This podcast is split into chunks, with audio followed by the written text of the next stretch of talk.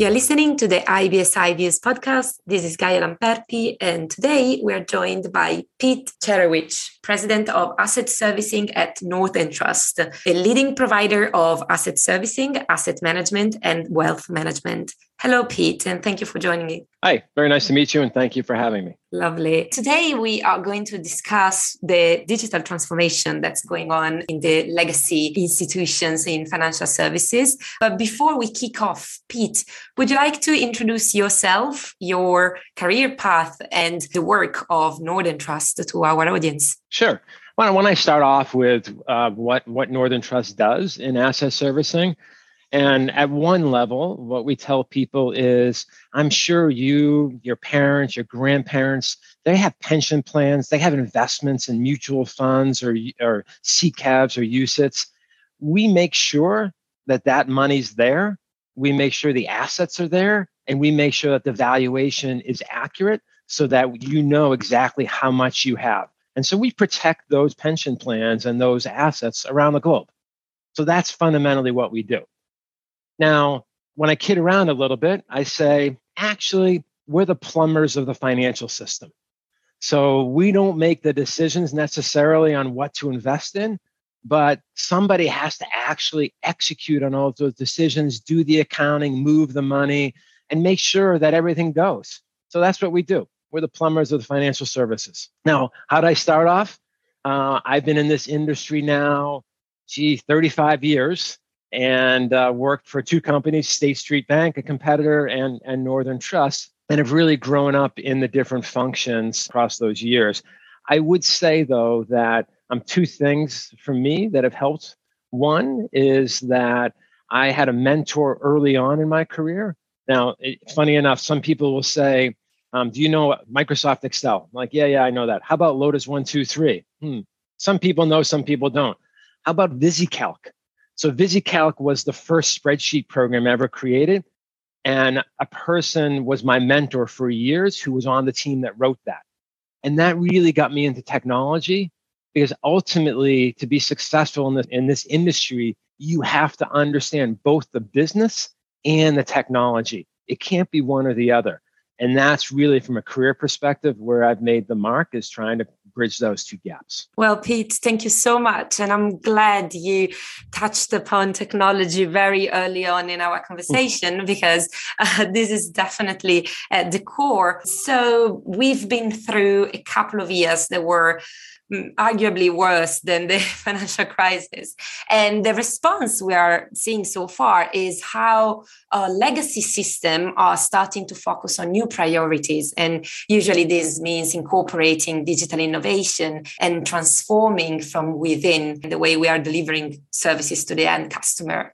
So, what do you think are some of these priorities? And maybe you can offer us a couple of examples or use cases referring to the work of Northern Trust. So, it's interesting. If, if you go back to the last financial crisis, in, in 08, how the regulators reacted, how the clients reacted, they did want more stability. So it was all focused on capital. How much capital do we have? If there's a crisis, can we protect it?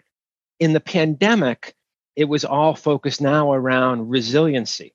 And well, all the people, uh, if are people getting sick, can you do the job?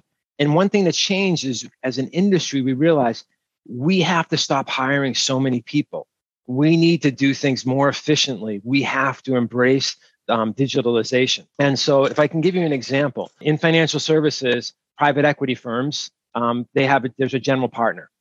We would love in the industry if every private equity firm would give a capital call or evaluation statement using exactly the same structure so that we could ingest it and then we could post everything automatically. They don't.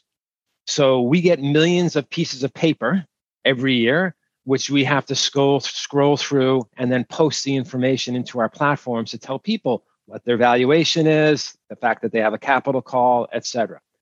So what we created as an example was something we called NT Digitizer, which takes in the capital call statement or any statement from the general partner, uses OCR technology, right, digitizes it, then um, puts it onto the puts it onto the cloud in Microsoft Azure, uses machine learning to then scroll through those documents, look at the keywords, pull out, oh, this is a capital call. Here's the words that you're looking for. pre-populate the template then we go through a process where we get up to that 99 100% um, accuracy rate and then automatically post it to our system so in that case you have 250 people that were doing this in the past and now we'll get down in the next 18 months to about 20 and so that level of digital transformation that's at the small end of it if i look at the big end we all have mainframes right? And so, how do you get off the mainframes? And so, we're looking at you can't just convert to a new system. You actually have to strip out all of the data and the functions piece by piece. And so that's what we're looking for to do um, with our mainframe strategy is ultimately you've got to get off because clients want things faster, right? And so we're, we're going to do that. And you just mentioned how data and automation of processes is helping to streamline operations internally. How is this also enhancing the client experience on the other hand? If we look at data um, and, and our clients, you have to look at it in a few different vectors. So I'll start with um, speed of change and delivery of information. Uh, one of our main services to clients is to provide them data for which they can do their jobs. They want to analyze the data, they want to put it in their systems. We need to be in a position where instead of writing a whole new file to go to them, send it via FTP, and it's a three or four week process, that actually it can be configurable. So by using technologies um, such as Collibra, where you have actual all of the metadata there and, and your data um, lineage, um, you can at, get to the point where you have a data product. And with that data product, let's say it's holdings. If someone wants it, well, can you add this one data element or can you configure it? That can be done in 24 hours versus hiring a programmer to develop a whole new feed. And you wake up one day and you have 5,000 data files going out to all your clients, right? So that's one thing where the world's changing, where you have to do better. The second thing is that clients want to get insights to their data. So to have the data available, call it a data fabric, call it what you want, such that you can start to draw inferences from those that from that data by combining different data sets, that becomes important as well. And it's really hard to do that if the data sits on a mainframe, right? It can't work. So you need to actually externalize the data, put it into a fabric such that you can start making combinations, produce more data products, and then ship them off to the clients. And the last piece is clients want to in, um, interrogate that data. And so using tools like Snowflake, where you can then pass the data to Snowflake, where they can then get an update real time, they can combine it with their data sets. That's where the world's going ultimately.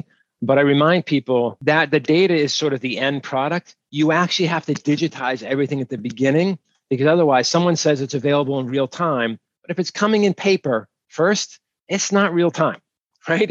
You know so we need to get the ecosystem of financial services to embrace this digital transformation in order for this to truly get to be a real time ecosystem. Absolutely. And we started mentioning a few of them, but looking closely at the wealth management vertical, what are some of the new trends you think will outlive these times and that we will fully adopt for, for the times to come? So it's interesting. I had a board meeting uh, last week, and our board, we gave them a educational session on uh, everything digital assets, cryptocurrencies, et cetera and one of the board members said, "Well, do you think cryptocurrencies are going to, you know, live on and uh, and be there?"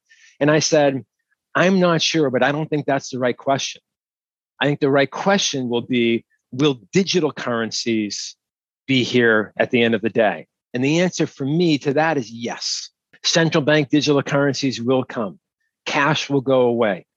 And it and what that means is ultimately the ability to do you know our job today for instance as a as a custodian if our job is we settle securities right we do all this stuff we move cash well if that's all digital and that can all be done on blockchain then well why do you need a bank right?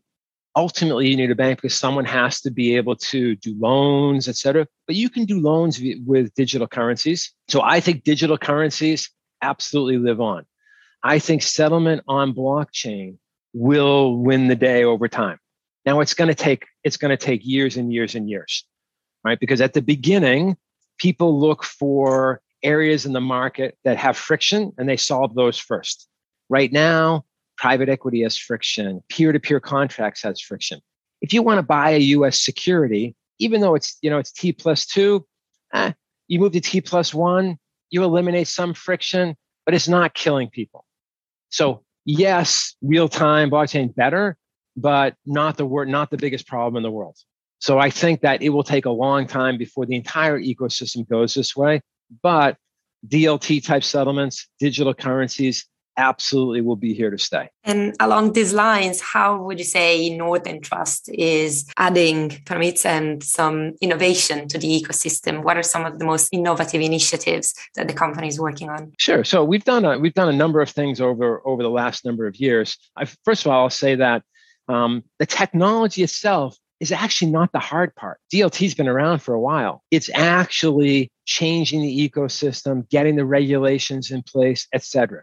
So, a few examples. We created a private equity blockchain application where people can actually, a general partner, a limited partner via smart contracts can execute the transaction on blockchain. Capital calls happen um, on the blockchain. We have multiple clients now using that platform. We worked with a company in Singapore called BondEvalue, which took Singapore dollar denominated Singapore bonds and they wanted to uh, fractionalize them and tokenize them so that retail investors in Singapore can buy them for $2,000 a lot versus the $200,000 you needed normally. And we worked with this company, BondEvalue, to then build that exchange. And so we're not only custodying the being the custodian of the assets themselves, we help ensure that the number of tokens on the network matches what's actually in the vault all right, because you've tokenized it.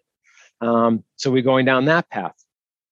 Um, if we think about uh, uh, cryptocurrencies and a custodian there, we worked with Standard Charter and we created this organization called Zodia, which now um, is live in Europe and is doing crypto custody. And as soon as you know um, that's uh, available, it's you can't do that as a bank in the U.S. yet. All right, so we're waiting for the regula- regulations to change in the U.S. And then we'll start doing that in the US as well via Zodia. So I think over time we've done a lot, but the key thing here to remember is that you have there will not be one sort of blockchain in the sky. All right. There's going to have to be multiple, multiple, multiple ecosystems that you have to connect. So for us, it's been all about setting up our architecture so that you can have a node on anybody's blockchain get the information you need because what we are is an information aggregator. Then we do accounting on it, we do other things, we transform that information and give it back to the client.